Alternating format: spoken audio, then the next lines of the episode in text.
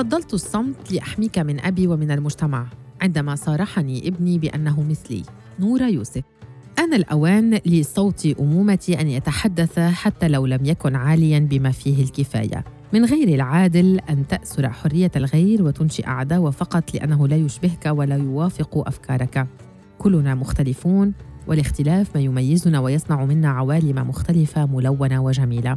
والأكثر إشحافاً وغير العادل أن أرى كل يوم وأسمع وأقرأ كلمات الكراهية والقرف في مجموعات التواصل الاجتماعي ضد مجتمع الميم وأقف عاجزة. كم توقفت عند تعليقات جارحة ومؤذية وتمنيت أن أكتب وأنتقد هذا الكلام أو لو كنت أستطيع أن ألزمهم بالصمت والاحترام. لكنني لم أستطع. أردت أن أصرخ بأعلى صوتي. كفاكم كرها ابتعدوا عنهم. تخذلني يداي وأصبح جبانة وأردد وأغني شو حلو حبيبي شو حلو ويعلو صوتي ويصدح اسكتوا ما بقى تجرحوا حبيبي راسه يوجعه هذا أقصى ما أستطيع أن أفعله. أنا التي لم أسكت عن حق أبنائي ودفعت عنهم حتى من أقرب الناس. أنا الذئبة التي تنهش من يقترب من أولادي. كنت وما زلت أقف عاجزة عن التصدي لهذه الفئة من الناس. أقف مكتوفة اليدين أمام الكره الأعمى والعبارات المستفزة والمواقف غير الإنسانية. كم تمنيت أن أقول للجميع لديكم أولاد مثلهم ولكنهم يخافون منكم لأن المثلية ليست خياراً. لا أحد يستيقظ صباحاً ويقول أنا أريد أن أكون مثلياً. ستخسرون يوما أولادكم وأحفادكم وإخوتكم لأنكم لم تفهموا. ولكنني أكتفي بغضب لا يتجاوز روحي وبضع كلمات على دفاتري. وأجبن مرات ومرات وأردد نفس الأغنية مرات ومرات. اسكتوا ما بقى تجرحوا. منذ ولادته كان مختلف الطباع هادئا لدرجة القلق. عندما كان يسرد مع ألعابه لا أسمع له صوتا. لم يقتن يوما أي لعبة من أنواع السلاح ولا دبابة حربية ولا طائرة. حتى السيارات لم يلعب بها كثيرا. كان وما زال جميلا جدا. جميل الشكل والروح. مفكر ومثقف ومختلف عن كل جنسه. لم أنتبه كثيرا لهذا الاختلاف بل أحببته لأنني أكره الذكورية السامة المتحكمة بحياتنا. لم يحب الألعاب التي تتضمن العنف وقد كنت فخورة بذلك. لم أفكر يوما أن أشتري له باروده في العيد أو حتى مسدسا يرش الماء. اختار يوما ما غطاء لسريره بألوان مزهرة. فرحت بذلك لأني كنت أكره هذا التمييز اللوني بين الصبيان والبنات. ألبسته كل الألوان. في إحدى المرات كنت أنظر إلى صور قديمة وهو طفل صغير وجدت ملابسه تحمل ألوان الطيف كلها. قوس قزح له إذن. ضحكت صديقتي وقالت كنت تلبسيه هذه الألوان وكأنك تتكهنين بمستقبله. أضحك وأجيب لم أفعل أي شيء من أجل أي سبب سوى أن يكون محبا يحترم الإنسانية ويعيش حرا كما يحب ويرغب ولتكن السكينة رفيقة أيامه. هذا كل ما فعلته. أحببت أن يكون مثل الورد في النسيم لمعه شمس دافئة في يوم بارد. أحببت أن يكون ملاذا امنا لكل من يعرفه. أحببت أن أربي شابا يفهم مشاعر النساء ويحترمها. أحببت أن أزرع فيه كل شيء مختلف عما تربى عليه الرجال في مجتمعاتنا ولم أفرق بينه وبين أخته. لم أعرف أن اختلاف طباعه هو نفسه اختلاف ميوله وخياراته في سن المراهقة بدأت تراودني بعض الأفكار فأمحوها من رأسي لأنني لم أكن متقبلة لهذا الاختلاف ولا أريد أن أصدقه لشعوري بالنفور من هذه الفكرة. عشنا وتربينا على الكره والشتائم لهذه الفئة من الأشخاص. ولم أكن متأكدة من أي شيء بكل الأحوال. كانت كل أفكاري وهواجسي رمادية. ومضت سنون مراهقة بصفاء السماء مرات وغيوم رمادية مرات. إلى أن بدأت تتضح الصورة أكثر وأصبحت أشعر بأنوثة واضحة لا تخفى إلا على من يريد أن يسدل ستارا سميكا على أفكاره ويصم أذنيه ولا يسمع سوى أصوات العادات والدين والتقاليد والرهاب المرافقة لمعظم حرياتنا الشخصية. حاولت البوح بكلمات هنا وهناك ورمي قصة ما وشوشة صغيرة لأكون أقرب منه ولأدخل لقلبه الطمأنينة. قرأت، سألت، استشرت، اجتمعت مع أصدقاء لي يشبهونه للاستفادة من تجاربهم أكثر وأكثر. ثم تصارحنا يوما. لا أنسى جلستنا في الصالون الذي أمقته في بيتنا الذي لا أحبه ولا أنتمي له بأي شيء سوى هدوئه.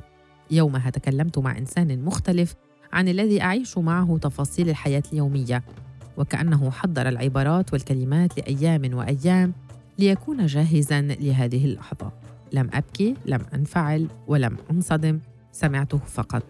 طلب مني بحرارة أن أسأله وأتحدث عن مخاوفي. لم يجل في خاطري سوى أسئلة تقليدية سخيفة عششت بأدمغتنا. تمنيت مع مرور الأيام أن أنساها. أنهيت الحديث بقولي أنني معه وأحميه كل يوم وفي كل ساعة.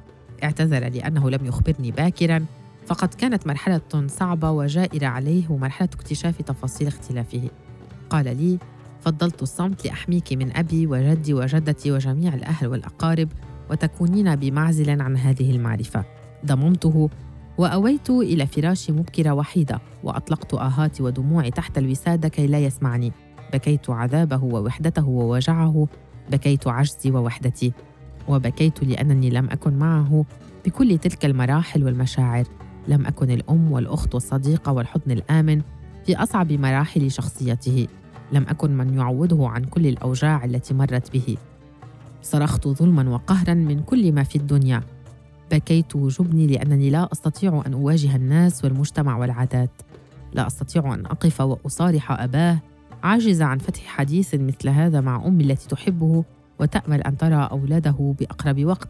لكنني أخذت عهدا على نفسي أن أسعى لإخراجه من هذا المكان ليكون آمنا لا يشعر بالوحدة ليعود كل مساء إلى منزل دافئ ويجد الحب والقبول ولأكون له حضنا رؤوفا بعيدا عن رهاب المجتمع. وعندما حان وقت هجرتنا من دمشق بكل ما في الكلمة من قسوة ووجع وفقد كانت روحي سعيدة لأجله. هجرنا وطننا الذي لا يحمل اختلافنا. هجرنا أهالينا وعاداتنا. هجرت بيتي الذي لا أحبه. على أمل أن يكون لي بيت أحبه وأنتمي إليه. حينها بدأت أتنفس الحرية وبدأت أسأله وأعيش معه تفاصيل أكثر وأفهم مشاعره وأفهم مجتمع الميم. وتعلمت المصطلحات والفروق رغم أنني لليوم أخطئ في مصطلحات ويضحك تلك الضحكة التي تغزو قلبي. وتعرفت على أصدقاء له يشبهونه في كل شيء وكانت فرحتي تزداد لأنه يعيش كما يحب ومحاط بمجتمع لا يكرهه ولا يشعره بالقرف. وحين توفت سارة حجازي اجتاحت روحي عاصفة غضب قوية وقهر كبير وحزن عليها وعلى كل من يشبهها وخوف على ابني بدأ يفتك بقلبي ماذا لو لم أستطع حمايته؟ ماذا لو عششت بروحه فكرة الإنكار وعدم التقبل؟ وماذا وماذا؟ كرهت الظلم الذي أطاح بها وبمن هم مثلها هرعت لأحضنه وتشاركنا الحزن والألم والغضب أمسكت وجهه بين كفي وقلت له الكثير من كلمات الحب والقبول والفخر تمنيت كالأطفال الصغار أن أحمل سلاحي لأحارب الجميع ما يهمني أن يتركوا ابني ومن يشبهه بسلام لهم حياتهم لم يقتربوا من أحد ألا يحق لنا الاعتراف بهم وقبولهم بيننا؟ ألا يحق لنا أن نفتخر بهم في هذا الشهر وفي كل شهر؟ وما زلت في ليال كثيرة لا أنام بسبب دموعي لأنني أشعر بجبني ولا أستطيع أن أصرخ على الملأ بدلاً من ابني لا أستطيع أن أجيب على سؤال والدتي متى سنفرح به وبأولاده وها أنا اليوم أكتب لك ودفاعا عنك وفخرا بك والجبن يرغمني على عدم وضع اسمي. سامحني. نحن وجدنا في مجتمع بائس لا يرحم. عقائده لا تحمل معنى للرحمة. سامحني. أنا فخوره بك ومعك وإذا أحببت يوما الزواج فسأكون أول الحاضرين في عرسك وسأرقص فرحا وأغني سعادة. وإذا أحببت واحتجت يوما لحضن لأولادك فسأكون سعيدة بذلك مهما بلغ عمري. حينها سأقاتل جبني بكل ما أوتيت من قوة وسيكون صوتي عاليا ليسمع الجميع. ولن أكتفي بترديد هذه الجملة. أحبك كما أنت.